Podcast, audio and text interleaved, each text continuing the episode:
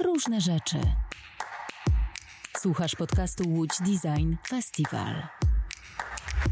Dzień dobry, nazywam się Dawid Furkot i zgodnie z obietnicą zapraszam Państwa na pierwszy z 10 planowanych spacerów. Moim i Państwa gościem, a właściwie towarzyszem wędrówki jest projektant Henryk Stawicki. Dzień dobry. Cześć, witam Ciebie i wszystkich innych. Henryku, jesteś posiadaczem wielu tajemniczych profesji. Jesteś wykładowcą akademickim, jesteś zapalonym piechurem, biegaczem oraz miłośnikiem wędrówek rowerowych. To czyni cię wyjątkowym rozmówcą, bo cały ten zestaw doświadczeń może nas wprowadzić w zawiłą tematykę chodzenia. Potwierdzam. Tajemnicze profesje to m.in. projektowanie cyrkularne. Tak, to jest jedna z takich rzeczy, które rozkodowuję w obszarze projektowania zrównoważonego i więcej niż tylko zrównoważone. A mógłbyś powiedzieć nam troszkę więcej o tym? Tak, cyrkularność to jest takie bardzo ciekawe podejście, inspirowanie trochę tym, co pokazuje nam natura, w której nie ma takiej rzeczy jak odpad, strata, wszystko jest pięknie połączone, ekosystemowe, uzupełnia się. Jak coś gdzieś jest efektem ubocznym, to zaraz przydaje się gdzieś indziej. I dla mnie właśnie szukanie tej nieperfekcyjnej roli projektowania człowieka, który projektuje odpad, wytwarza, jest szukanie potencjału, żeby nie było tego odpadu, żeby on wracał do obiegu. Stąd ten właśnie cyrkularność, szukanie, jak możemy zamykać obiegi, być trochę bliżej mądrości natury. Nieprzypadkowo pytam Cię o cyrkularność, ponieważ przyszło mi na myśl zdanie Le Corbusiera, który twierdził, że człowiek idzie prosto, ponieważ zna swój cel. Idąc prosto, wytycza prostą, która zaraz za tym generuje nam rozwój liniowy. No i to jest moim zdaniem szalenie niepokojąca wizja, ponieważ kiedy spoglądam sobie na dzieje XX wieku, ponosimy tego bolesne konsekwencje. A postawa, którą reprezentujesz, podejście niejako próbuje zaradzić tym rozwiązaniom, które wprowadził wiek XX. Ze strefowaniem, monokulturą, całą masą problemów, między innymi godzącą w pieszych. Też między innymi. No rzeczywiście zaczynamy od tego szerokiego tematu cyrkularności i właśnie liniowości, która okazuje się, że się nie sprawdza, bo to, co jest liniowe, często jest krótkoterminowe, krótkowzroczne, krótkotrwałe. My szukamy właśnie zamykania tych obiegów, lepszych połączeń, lepszych systemów. Trochę też tak jak na przykład Urban Legend, jak zostało zaprojektowane metro w Tokio, gdzie naukowcy na tkankę wyrytą miejską wrzucili grzyba, już nie pamiętam jaki to był grzyb, czy to był porost, czy inny grzyb, który właśnie to Mycelium zaczęło idealnie rozchodzić się po tej tkance miejskiej, nie w sposób liniowy, tylko najbardziej optymalny, łącząc tą tkankę miejską. No to jest trochę bardziej szeroki, skomplikowany temat, ale ta liniowość, ona rzeczywiście jest krótkowzroczna, niewystarczająca i niedobrze łączy te wszystkie rzeczy, które są wokół nas. My potrzebujemy lepszych połączeń, a nie prostszych linii. No więc linia prosta, która zaczyna determinować nasze wyobrażenia, zaczyna podpowiadać nam pewne rozwiązanie. Mamy poruszać się szybciej, ekonomiczniej. Teoretycznie powinniśmy być zadowoleni, ale okazuje się, że konsekwencją tego jest śmierć naszej wyobraźni. Surrealiści, którzy kochali Paryż jako miejsce do swobodnych wędrówek, jako miejsce do odkrywania cudowności, jako miejsce, w którym mogli odnaleźć tajemnicę istnienia, umierają jako ruch, kiedy lądują w pragmatycznej, poukładanej nowojorskiej rzeczywistości. Wspominam o Nowym Jorku, ponieważ zdaje mi się, że jest to miejsce, w którym spędziłeś całkiem sporo czasu, nie tylko jako projektant, ale również jako student. Tak, i to już w późnych latach jako student w zupełnie przeciwnym kierunku na magistrze, do tego magistra w Polsce, gdzie uczyłem się o marketingu i menedżmencie i tworzenia wartości, wypychania je na zewnątrz. W Nowym Jorku pojechałem już mając prawie 30 lat po to, żeby mieć magistra z rozumienia teraźniejszości i tworzenia rozwiązań humanocentrycznych dla przyszłości. Na uczelni Parsons kierunek Strategic Design and Management, gdzie uczyliśmy się rozumieć, jak się zmienia teraźniejszość po to, żeby móc tworzyć strategiczne i ekosystemowe rozwiązania dla przyszłości. I Nowy Jork rzeczywiście, wracając do tej tkanki miejskiej, był takim ciekawym przykładem zaplanowanym naprzód przez człowieka na linii prostej.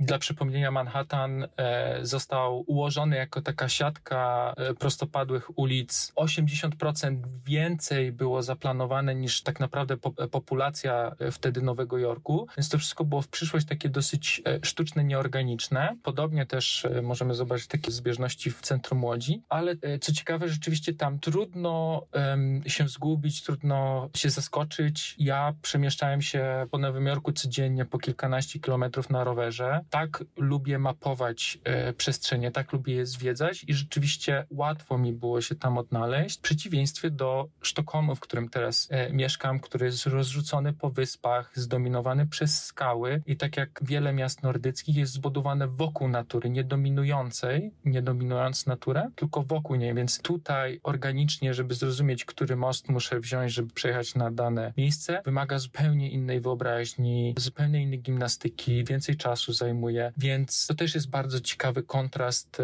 Nowy Jorka, Sztokholm, to są te takie dwie różne, bardzo różne od siebie tkanki. Bardzo zaciekawiło mnie charakter twoich studiów, ponieważ gdzieś tutaj w trakcie miejskich szlajanek zastanawiamy się nad kształtem współczesności, tym, że właściwie tradycyjne dyskursy, tradycyjne opowieści tracą wigor. Nie są w stanie udźwignąć ciężaru, jakie stawia przed nami antropocen. I tak sobie myślę właśnie, że monosferyczność architektury modernistycznej to generalnie jest paradoks, bo to również wpłynęło na monosferyczność naszej wyobraźni. Poddzielaliśmy różne kategorie, koniec końców zafundowaliśmy sobie nadchodzącą katastrofę klimatyczną i używając starych narzędzi, starych sposobów myślenia, fundujemy sobie tylko jedno, bezradność.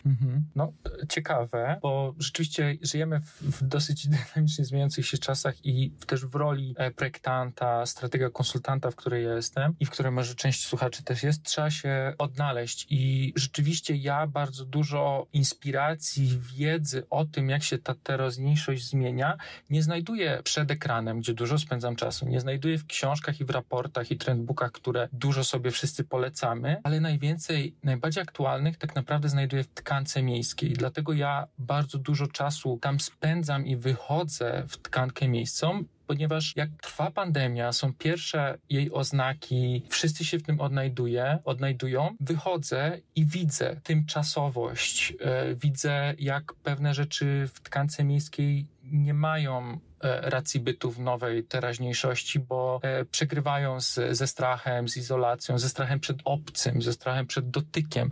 To wszystko od razu widać na zewnątrz. Ja bym musiał czekać, nie wiem, pół roku, czy może trochę krócej, aż ktoś to gdzieś zapisze w jakimś dobrym artykule, czy dobrym trendbooku. Dlatego tak bardzo dużo cennej wiedzy dla mnie jako projektanta, stratega, konsultanta leży przede mną na zewnątrz. I na przykład ja bardzo dużo podróżuję i też widzę te kontrasty, zaskakują mnie, jest bardzo dużo momentów w innych tkankach, ale też na przykład wybierając się w nowe miejsce, w nową tkankę miejską, mogę bardzo dużo nauczyć się oczywiście z muzeum o przeszłości tego miejsca, ale z tkanki miejskiej mogę bardzo dużo dowiedzieć się o teraźniejszości. Wchodząc na Pchlitarg mogę dowiedzieć się, co ludzie cenią, czego się pozbywają. Wchodząc do supermarketu mogę wiedzieć, co sobie cenią, jak sobie urządzają kuchnię czy dom. Wchodząc do kawiarni rano, czy wychodząc rano na bieganie, mogę zobaczyć, jak się budzi dzień, budzą ludzie i jakie są rytuały codzienne, więc to jest niesamowicie cenna wiedza, której naprawdę tak szybko i tak łatwo nie znajdę przed ekranem. Jestem głęboko zafascynowany tym, co powiedziałeś, bo kiedy wypowiadałeś te słowa, to natychmiast otwierały mi się klapki w głowie. Nie wiem, poranek w mieście to Berlin, Symfonia Wielkiego Miasta. Kiedy wspominasz o spacerze jako metodzie projektowej, no to wyświetla mi się design safari, bo mam wrażenie, że tego narzędzia korzystasz. Tak, to jest nasze jedno z ulubionych narzędzi. Ja w ogóle bardzo lubię moją pracę w niektórych częściach, w większości i Design Safari jest jedną z takich fascynujących dla mnie osobiście rzeczy. A mógłbyś troszkę więcej nam o tym opowiedzieć? Tak, w praktyce to jest po prostu wyjście poza ekran, wyjście poza biuro, wyjście poza swoją głowę. My mamy Change Pilots, czy w Szwecji taką maksymę, którą sobie trochę powtarzamy, never assume. Nigdy nie zakładaj, że znasz odpowiedź. Czyli jak ja wchodzę na nowy projekt, projekt, nie mogę korzystać z wiedzy, którą zdobyłem na poprzednim, bo to, co się sprawdziło na poprzedniego klienta, co się sprawdziło dla tej branży rok temu, może być już nieaktualne, więc my musimy wyjść w ekosystem, w teren, w tkankę, zobaczyć, co tam się pichci, co ludzie robią, co ludzie myślą i co nam pokazują bardziej, czyli mniej tutaj researchowania przed ekranem, a wejście w tkankę, odczuwanie, doświadczanie i tam korzystamy z takich technik, jak na przykład mystery shopping, czyli taki ukryty shopper, trochę jak ja bym wchodził w buty ludzi, dla których projektuję, ludzi, którzy są w tym obszarze, dla których projektuję i podążał ich krokami. Jeżeli pracuję dla firmy produkującej dywany, idę do sklepu z dywanami i widzę, że 2 razy częściej ludzie dotykają i wkładają ręce w dywany wełniane niż w syntetyczne. Jeżeli pracuję dla producenta placów zabaw, a pracowaliśmy dla takiego globalnego, pojechaliśmy w 7 różnych destynacji, w 7 różnych krajów, żeby zobaczyć, jak ludzie, dzieci, dorośli, dziadkowie, konstruktorzy wchodzą w interakcję z placami zabaw. Sam musiałem się bawić i stłuc telefon na placu zabaw, żeby zobaczyć, jak wygląda aktualnie ta przestrzeń, dla której projektuję. Więc Design Safari to jest trochę takich zestaw narzędzi, zestaw podpowiedzi, gdzie iść, do kogo i w jaki sposób wejść w interakcję w rzeczywistym świecie, żeby czerpać inspirację, bo ta wiedza, której poszukujemy dla projektowania, to są potrzeby, zachowania, interakcje, obiekty, które się na przykład znajdują na placu zabaw. I jeżeli ja projektuję dla placu zabaw i będę miał swoje wyobrażenia, a nie wyjdę i nie zobaczę, że przychodzą dzieci na plac zabaw z hulajnogami, z psami, psi sikają na drzewa, a dzieci nie spędzają czasu na placach zabaw, tylko na drzewie, które właśnie obsikał pies, to może mi umknąć bardzo cenna wiedza projektowa. Wywołuje to we mnie skojarzenia z pewnego rodzaju działaniami w przestrzeni miejskiej, obserwacją ludzkich ruchów, które proponował Jan Gehl, architekt, który studiował życie w przestrzeni publicznej, zalecał spacery, zalecał krążenie, wysyłał badaczy bezpośrednio w przestrzeń, żeby poobserwować, jak ludzie się w tej przestrzeni zachowują. Wyłapał na przykład, że bardzo istotnym elementem oprócz poruszania się są miejsca, w których można przystanąć, w których można nawiązać interakcje, zbudować przestrzeń przyjazną nastawieniu do ruchu pieszego. Ciekawe. Ale jednocześnie takie mapowanie wywołuje we mnie odrobinę lęku. Chciałbym Ci opowiedzieć o pewnym panu, niejaki pan Christian Nold, i wymyślił sobie ideę biomappingu. Biomapping to była taka praktyka zainspirowana działaniami sytuacjonistów. Wcześniej wspomnieliśmy surrealistów, którzy błąkali się po Paryżu, zafascynowani nimi sytuacjoniści powtarzali te rzeczy, ale postanowili nieco bardziej usystematyzować swoje doznania, tworząc mapy psychogeograficzne. No a pan Nold, zafascynowany ludźmi, którzy właśnie sytuacjonistami, którzy wędrowali, wykorzystał współczesną technologię i stworzył dzieło sztuki na GPS-a i mapę. Mianowicie pod ludzkie palce podłączył rodzaj galwanizera, który badał natężenie potu, za pomocą którego badał reakcje na określone przestrzenie. Na początku czynił to z normalnymi mapami, potem czynił to z mapami Google'a, na które nanosił właśnie takie wykresy, które potem oferował osobom, na których były dokonywane pomiary. W przeciwieństwie do poetyckich wizji sytuacjonistów zyskujemy bardzo niebezpieczny, bo dużo bardziej precyzyjny pomiar. Jak się domyślasz, bardzo poważni gracze rynkowi typu CNN albo deweloperzy bardzo szybko pragnęli pochwycić tego typu informacje, zyskiwali bezwzględnie użyteczny instrument, mapowali w sposób bardzo precyzyjnie odczucia dotyczące przestrzeni. Tak, to są bardzo cenne informacje. Współcześnie mówi się, że informacja jest najcenniejszą wartością, którą można posiadać, oraz wnioskowanie z tej informacji szczególnie. Tak zwane making sense out of data. Więc szczególnie, że teraz znajdujemy się w momencie, kiedy szukamy tych połączeń, wnioskowania z tych danych, których zbieramy, i tych danych jest strasznie dużo, to myślę, że mogą one zostać wykorzystane zarówno do złych, jak i nikczemnych celów. Kamery termowizyjne czy zbieranie danych z naszych smartfonów to jest z mojego punktu widzenia bardzo cenna informacja, która może wpłynąć, bo daje nam, to jest dla mnie taka szklana kula i oczywiście szklana kula może wywoływać nas jednocześnie strach przed zagrożeniem, że ktoś to użyje, żeby mnie omamić, a ktoś może być zafascynowany, że to może nam dać nowe informacje.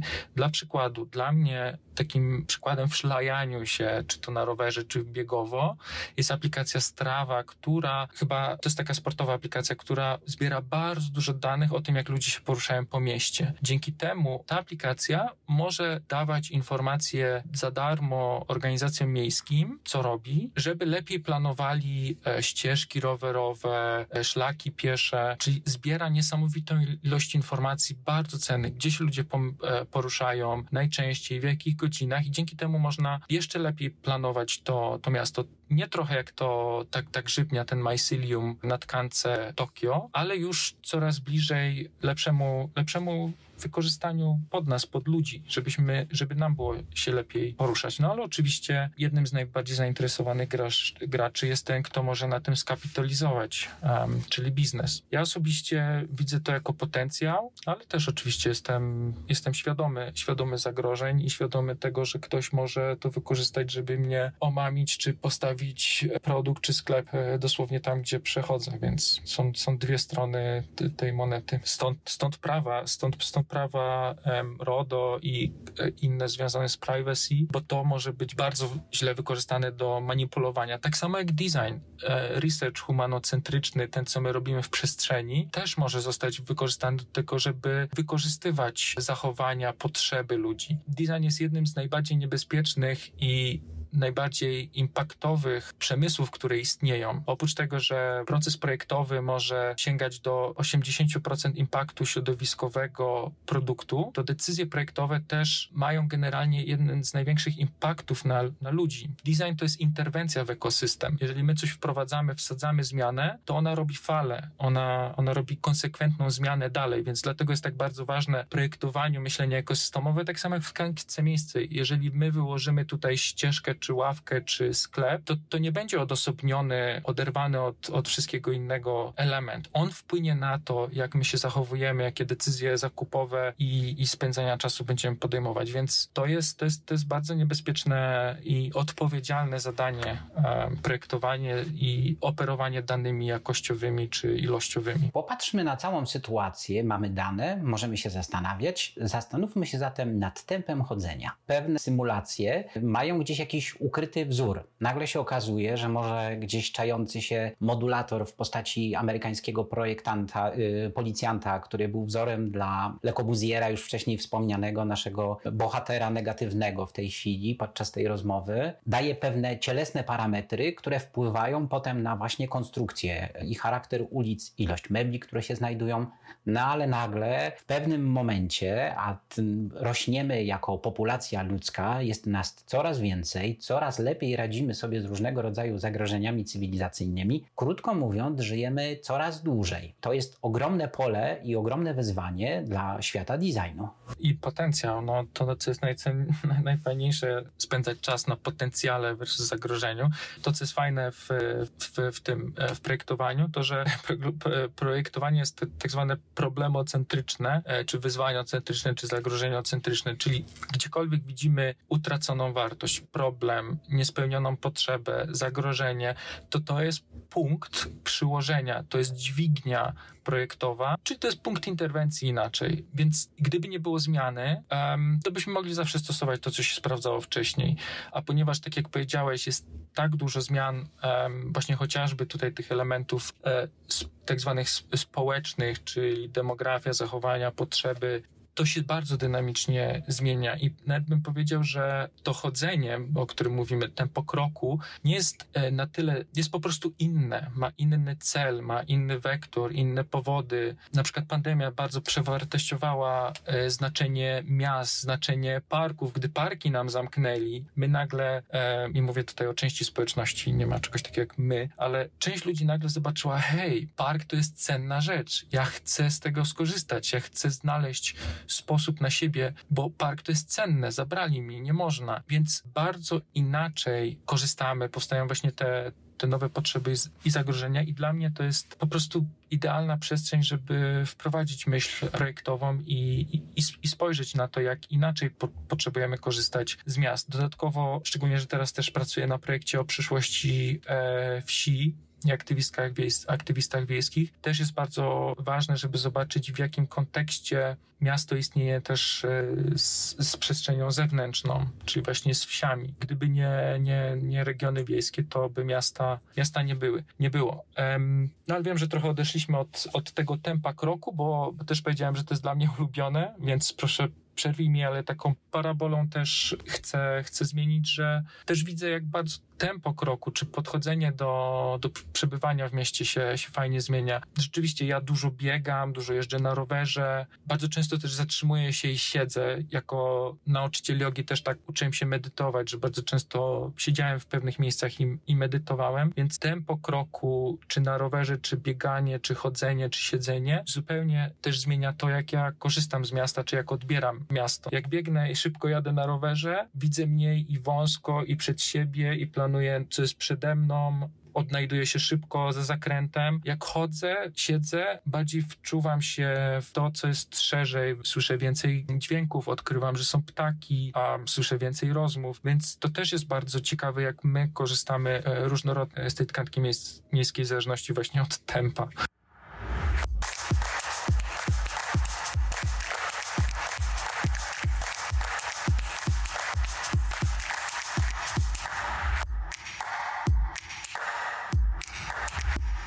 Jest to taki francuski filozof Gros, popełnił taką bardzo przyjemną książeczkę Filozofia Chodzenia, no i on generalnie twierdzi, że zwykły spacer jest swoistego rodzaju przestrzenią wolności i to właśnie spacer jest przestrzenią wolności. Daje nam szansę do tej kontemplacji, do zawieszenia, do oderwania się od trosk codziennych, tak naprawdę uwolnienia się od samego siebie, wbrew intuicjom, że jesteśmy niby bardziej przy sobie, ale właśnie się uwalniamy. I on jeszcze twierdzi, że spacer jest na tyle wspaniałym błogosławieństwem dla ludzkości, że w przeciwieństwie na przykład do przemysłu związanego z biegaczami, gdzie wkradają się osiągi, gdzie pojawiają się aplikacje, które mają udowadniać nam i nas stymulować, zachęcać do kupowania nowego rodzaju obuwia, bardzo przyjemnego, kochamy te cudowne rozwiązania, swoistego rodzaju getrów i tak dalej, potęgowania, zużycia i świata intensywności. Spacer w tym ujęciu ma być przestrzenią wolności, ma być przestrzenią na zebranie sił, na właśnie,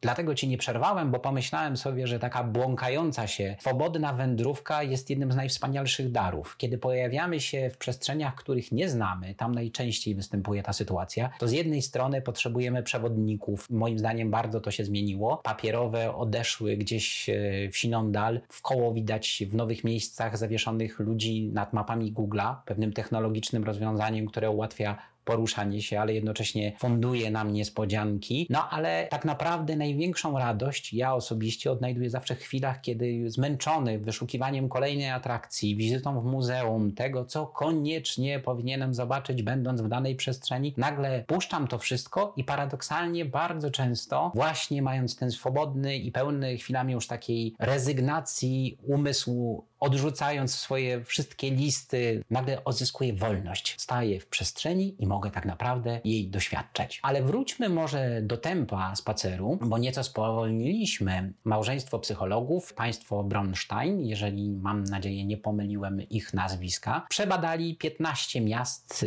i aglomeracji, no i były wyciągnięte z tego różnego rodzaju wnioski, mianowicie między innymi taki, że im większe i bogatsze miasto, większe tempo wzrostu ekonomicznego, ludzie szybciej chodzą. Ciekawe, no ja pamiętam to mieszkając w Nowym Jorku, najdłużej żyjący w Stanach ludzie są właśnie w Nowym Jorku i chyba niedaleko za długożywotnymi Japończykami uśrednionymi, bo tam chyba 80 lat było, no, w Nowym Jorku już nie pamiętam, ale to było związane z tym, że praktycznie nikt nie miał samochodu, wszędzie trzeba było chodzić, oczywiście było metro świetnie skomunikowane, ale tak zwany last mile, ten ostatnia mila zawsze była ruchoma, więc tam nie dość, że ludzie szybko, chociaż nie zawsze, to rzeczywiście dużo chodzili i to było ciekawe. Tam też było bardzo pierwsze oznaki było fajnie widać w obszarze tak zwanym personal transportation, coś co później zobaczyliśmy w hulajnogach elektrycznych i innych bazujących na żyroskopach rozwiązaniach i wielu innych sposobach przemieszczania się w tym obszarze tak zwanym last mile, czyli tej ostatniej mili. I to rzeczywiście była taka fajna tkanka. I ja tutaj bym chciał taką parabolą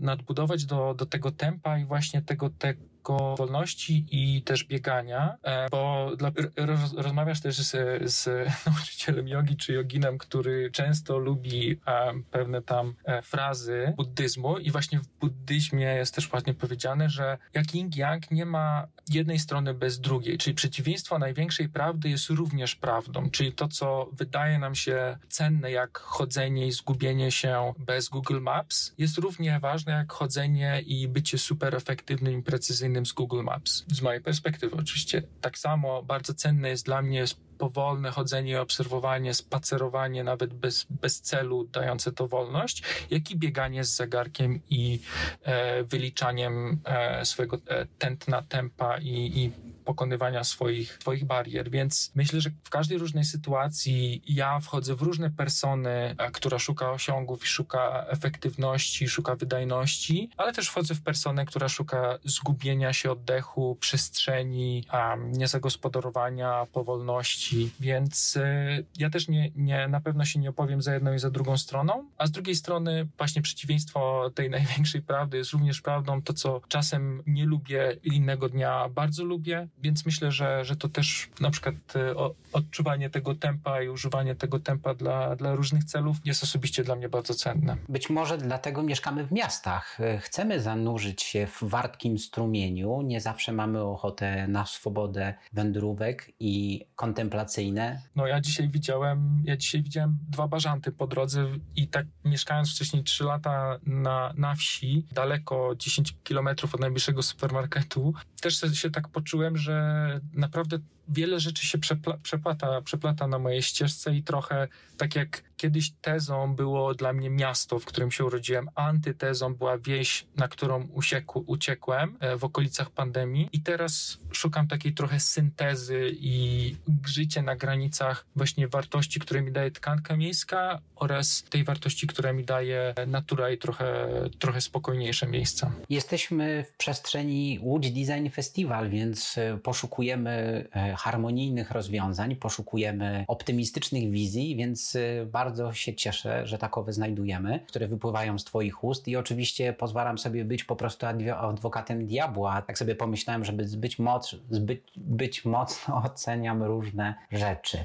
No ale dobrze, przytrzymajmy się jeszcze. Nie, no to jest jak najbardziej mile widziane, dzięki temu możemy o tym porozmawiać. Właśnie postanowiłem cię zapytać jeszcze o jedną rzecz. Szykując się do tej rozmowy, znalazłem taki zespół zagadnień nazywane projektowaniem uniwersalnym. Czy mógłbyś nam nieco więcej o tym powiedzieć? Bo tak się dzieje, że jesteśmy w przestrzeni, której z jednej strony mamy tutaj słuchaczy doskonale zorientowanych w temacie, ale z drugiej uchylamy nasze ramiona i zapraszamy ludzi, którzy do tej pory o tym nie słyszeli. Tak, projektowanie uniwersalne jest ciekawym, głębokim i szerokim workiem, w który wpada kilka rzeczy. Ekspertką i ekspertem są moi koledzy i koleżanka Change Pilots, Justyna i Paweł. Oni w tym obszarze pracują, ale ja też bardzo, bardzo to lubię i projektowanie uniwersalne jest trochę z mojego punktu widzenia mylące, bo w pewnym sensie mówi o tym, że powinniśmy projektować coś, co jest uniwersalnie dostępne dla każdego, niewykluczające, a właściwie bardziej inkluzywne, różne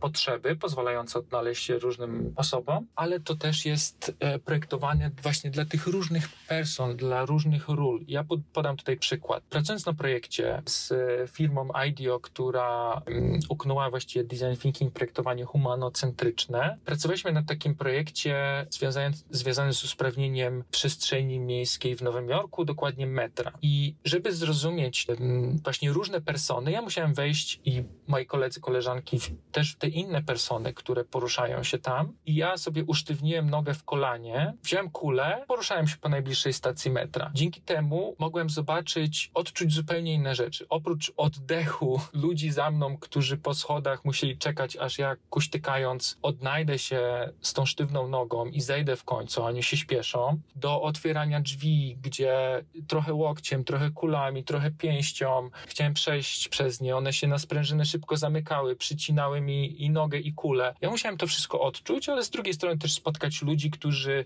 ustąpili mi miejsca, zagadali do mnie, pomogli mi. Maszynistę, który też zwrócił na mnie uwagę i trzymał duże i otwarte drzwi. I to jest projektowanie uniwersalne, bo każdy z nas jest często w roli, w której z defaultu, czyli z takiej domyślnej roli wychodzi. I jeżeli ja złamę nogę w kostce, to ja będę zupełnie inaczej projektował, korzystał z tej przestrzeni. Czyli projektując uniwersalnie, nie tylko projektujemy na słowo, którego nie lubię, na osoby niepełnosprawne czy osoby z innymi trudnościami, tylko tak naprawdę dla siebie w różnych rolach. I tak samo jak ja mogę za 20 lat mieć o wiele gorszy wzrok, to też teraz powinienem projektować właśnie na ten gorszy wzrok. Więc uniwersalne to jest coś, co pozwoli się odnaleźć osobom w tych różnych rolach i warto myśleć, że to nie są osoby pełnosprawne i niepełnosprawne, tylko naprawdę wejść w te różne buty, zobaczyć kto będzie z tego korzystał i przygotować się na to, że każdy z nas może mieć właśnie tą inną rolę, tą inną personę tego dnia. I to nie jest łatwe. Bardzo to wszystko ciekawe, co powiedziałeś i kojarzy mi się to z cytatem, który mam akurat pod ręką, więc pozwolę sobie z niego skorzystać. Brzmi on następująco. Zamiast pytać, czemu ludzie nie stosują się do zasad, nie trzymają się wytyczonych dróg, musimy się zastanowić, czemu zasady i wytyczone drogi nie dostosowywują się do ludzi. Jeśli ulica wymusza na pieszych przekraczanie jezdni, to tylko na przejściach oddalonych od siebie o kilkaset metrów, to ludzie mogą zdecydować się na nielegalne i niebezpieczne przejście w miejscu niewyznaczonym, żeby dotrzeć do upatrzonego celu. Intuicyjne ścieżki to mapa możliwości. Mam wrażenie, że to bardzo mocno łączy się z tym, co wypowiedziałeś, co próbujesz badać w swojej praktyce. Tak, i nawet jest taki trochę klisz już cytat na ten temat, trochę brzmi trochę jak Paulo Coelho, gdzie mówi się o tym, że dobry projektant, projektantka, architekt, architektka najpierw patrzy, gdzie ludzie chodzą i gdzie wydeptują, a dopiero później kładzie chodniki. I dla mnie to jest taki bardzo prosty przykład o tym, jak współcześnie z mojego widzenia wygląda projektowanie, które podąża za falą różnych zmian, zwinnego sposobu zarządzania w firmach, czy właśnie dynamicznych zmian postpandemicznych i innych. Którzy mówi o tym, że zanim zaczniemy projektować rozwiązania na ekranie, powinniśmy zobaczyć, jakie podpowiedzi dają nam eksperci, czyli użytkownicy. My, humanocentrycznie, oczywiście ekosystemowo i cyrkularnie, ale humanocentrycznie to ludzie wchodzą w interakcję, jeżeli projektujemy dla ludzi, ludzie wchodzą w interakcję z tym, co projektujemy. To oni mają swoje zachowania, to oni robią coś przed i po, więc my najpierw musimy to zmapować, zrozumieć i tak naprawdę podłożyć im we właściwym momencie, we właściwym miejscu, we właściwym formacie, w właściwym języku, to, co usprawni im tą podróż, czy ścieżkę produktową, czy usługową. Czyli ludzie są dla nas ekspertami. Oczywiście oni nam nie powiedzą tego wprost, ale my, korzystając właśnie z narzędzi takich jak Design Safari czy innych, możemy to wywnioskować. I tak naprawdę jest też dużo zwinności i właśnie elastyczności w projektowaniu. Nie tylko właśnie projektowanie uniwersalne jest coraz częściej używane, ale też projektowanie związane właśnie z ruchami anti-fragility, czyli resilience, czyli rezyliencji i antykruchości. Coś, co pozwala, że projektujemy coś, co już nie jest skończone. Możemy to adoptować, możemy to zmieniać, więc my na przykład, kiedy oddajemy projekt gotowy, to nigdy nie jest gotowy. On jest gotowy na brief i wdrożenie na tym etapie, ale on jest tak przygotowany, żeby kolejne zespoły na kolejnych etapach mogły go dalej rozwijać, edytować i adaptować. Na przykład w naszej pracy my też szkolimy osobę, która wewnątrz organizacji dalej to będzie przejmowała, bo projekty nie są skończone. One będą się zmieniać, będą się musiały adoptować, będą musiały przechodzić przez kolejne iteracje, kolejne wersje, więc też idąc za kliszę, że jedyną stałą jest zmiana, nie możemy projektować rzeczy, które są stałe. One oczywiście mogą być stałe w formie i w ten, ale powinny być przygotowane na możliwe adaptacje na przykład, czyli odnalezienie się w tym zmieniającym się świecie. I to jest jeden z takich ciekawych ruchów projektowych. Brzmi to fantastycznie, muszę powiedzieć. Jakoś od razu poczułem, że mój współczynnik szczęścia rośnie o kilka poziomów. I chyba właśnie tak jest. Przed nami nieprzewidywalna przyszłość, która wypływa z przeszłości, która znowu determinuje pewne rozwiązania, z którymi musimy się mierzyć. Wspominam o tym... I nawet kilka jest tych przyszłości. Sorry, że ci przerwałem. Tych przyszłości jest kilka. Ale nie, to było właśnie bardzo dobre. Właśnie tym na sam koniec chciałbym właśnie nawiązać, ponieważ właśnie teraz podczas edycji naszego festiwalu będziemy zastanawiać się nad różnymi scenariuszami przyszłości. No chwilę temu miałem rozmowę z Michałem Piernikowskim, który właśnie wymienił liczbę mnogą. Nie ma tego jednego celu, który będzie się materializował. Musimy naraz rozpatrywać kilka scenariuszy. To być może jest standardowa praktyka projektantów. Jak to jest, Henryku? To jest dobre ćwiczenie. Wcześniej co mądrzejsze organizacje robiły kilka scenariuszy i kilka z nich chowały do szuflady po to, żeby jeżeli coś bardzo prawdopodobnego statystycznie, ale niechcianego, tak jak pandemia, bardzo prawdopodobne, niechciane, czarny scenariusz, jeżeli to się wydarzy, to ja mogę wyciągnąć ten scenariusz i go zastosować i to jest działanie takie mądre i dosyć realistyczne, jeżeli chodzi o te przyszłości, bo dawno już minęły czasy projektowania wizji firmy na 5 lat takie, jakie chcemy i jest jedna wizja, jedna misja, jest 5 lat i tam dążymy i nic nas nie zatrzyma i nic się na świecie nie zmieni do tego czasu i osiągniemy ten cel za 5 lat. To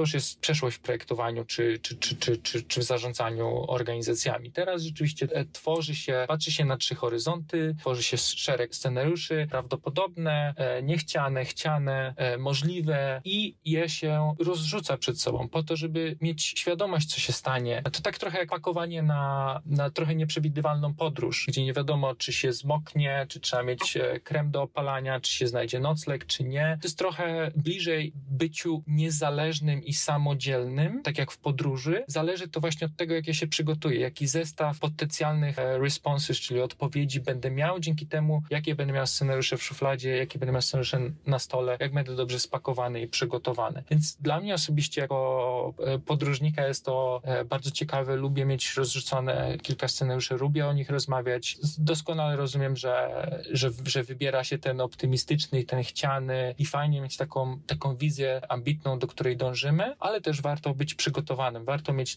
tą szufladę z tymi rzeczami, które nas zabezpieczają pod kluczem, ale przygotowanym. I to jest trochę też taka zmiana, którą widzę w pracy z klientami. Po pandemii o wiele lepiej się rozmawia o różnych przyszłościach i o wiele łatwiej się pracuje na tak zwanym właśnie foresightie, czyli na planowaniu też różnych scenariuszy.